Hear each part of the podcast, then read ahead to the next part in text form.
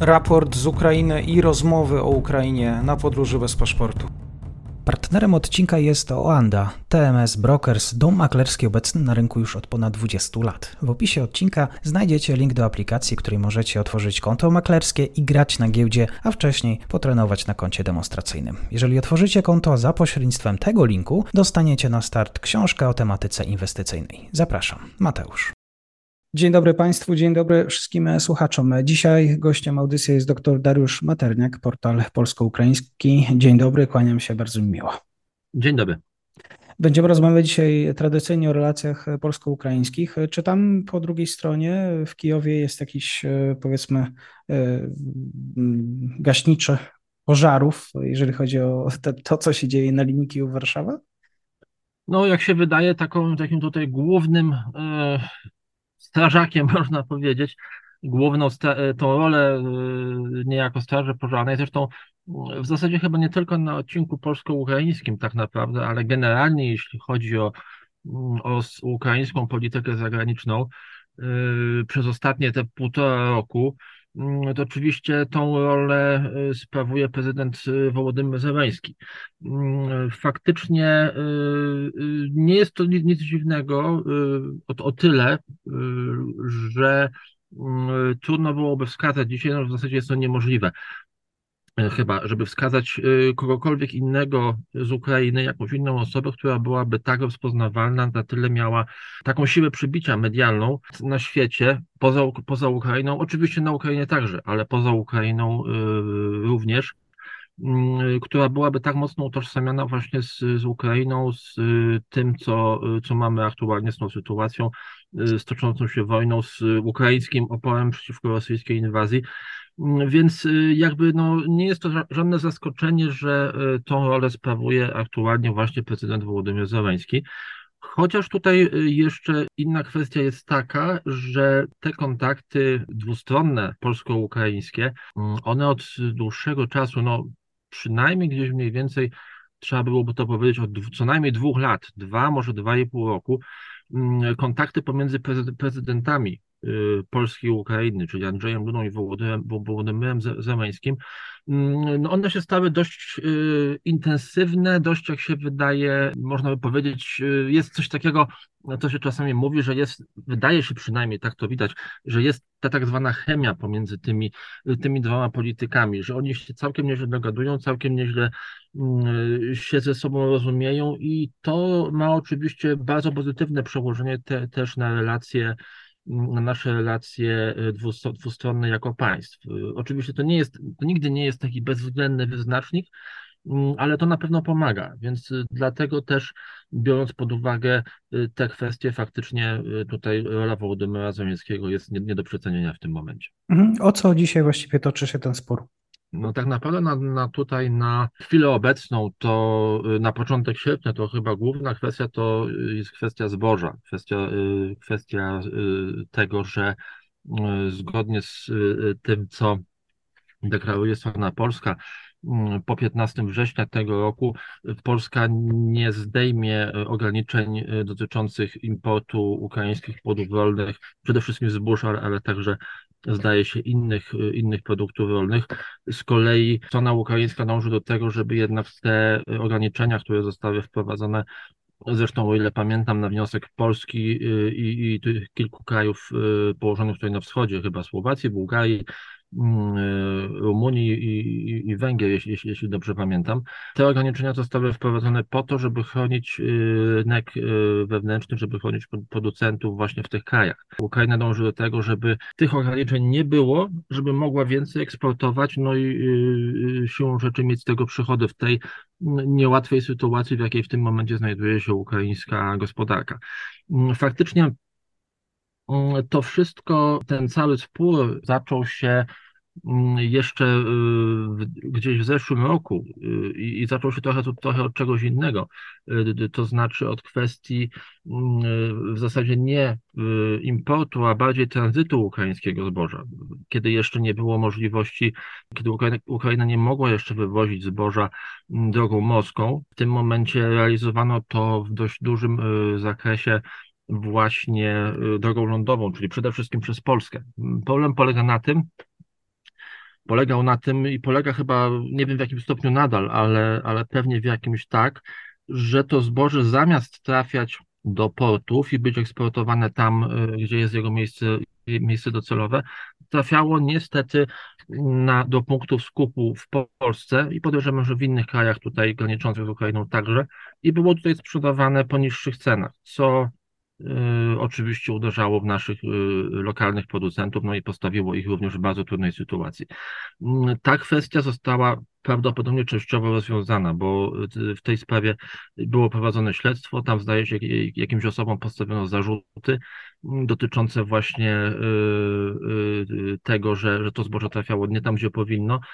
No i miejmy nadzieję, że to w dużej, dużej mierze rozwiąże sprawę, chociaż na pewno nie w 100%, no bo tak jak tutaj mówiłem, Y, wcześniej. Ukraina chce jednak zniesienia tego zakazu. Polska się i kilka innych krajów się temu przeciwstawia. No i tutaj mamy spór, który trzeba będzie jakoś rozwiązać y, gdzieś właśnie do połowy września prawdopodobnie. Mhm. Y, błędy ukraińskiej dyplomacji coraz częstsze w tej przestrzeni nie tylko medialnej, ale właśnie w nawiązywaniu relacji z partnerami, w rozmowie z partnerami z Zachodu.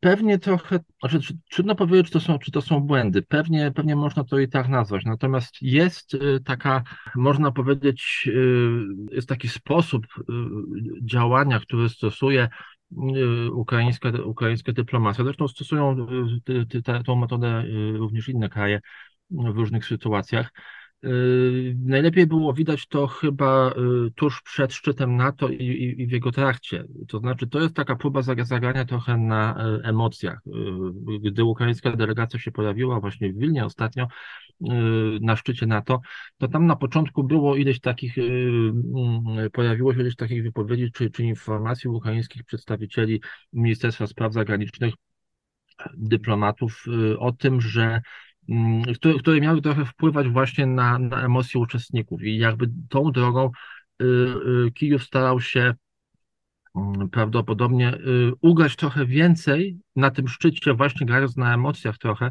niż y, to zostało wcześniej ustalone. Stąd na przykład tam był, zdaje się, minister, to zdaje się minister chyba spraw zagranicznych Ukrainy powiedział, że wobec w stosunku do Niemiec, że to Niemcy powinni więcej robić dla uzbrojenia, dla przekazania uzbrojenia Ukrainie.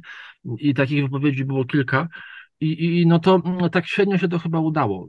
Y, ja przynajmniej takie opinie słyszałem strony, ze strony ukraińskiej, że to się jednak nie udało, że y, niespecjalnie udało się ugrać właśnie więcej niż wiadomo było, że można. I to się trochę, mm, można powiedzieć, w takiej tej warstwie medialnej chyba nie opłaciło, bo o ile sam szczyt, jeżeli, szczyt NATO, jeżeli przeanalizować jego y, rezultaty, to one były dla Ukrainy bardzo dobre, o tyle no, pozostał taki w tej warstwie takiej emocjonalnej, medialnej, pozostał taki trochę niesmak, że to się nie udało jakby tak do końca, że, że jednak nie, nie udało się wszystkiego osiągnąć, no i jednak chyba y, część obserwatorów, y, zresztą nie tylko na Ukrainie, w Polsce także i w paru innych krajach właśnie y, wręcz pisała o, o porażce Ukrainy na, na, na tym szczycie. I, I to też właśnie była taka negatywna konsekwencja tego gania emocjami.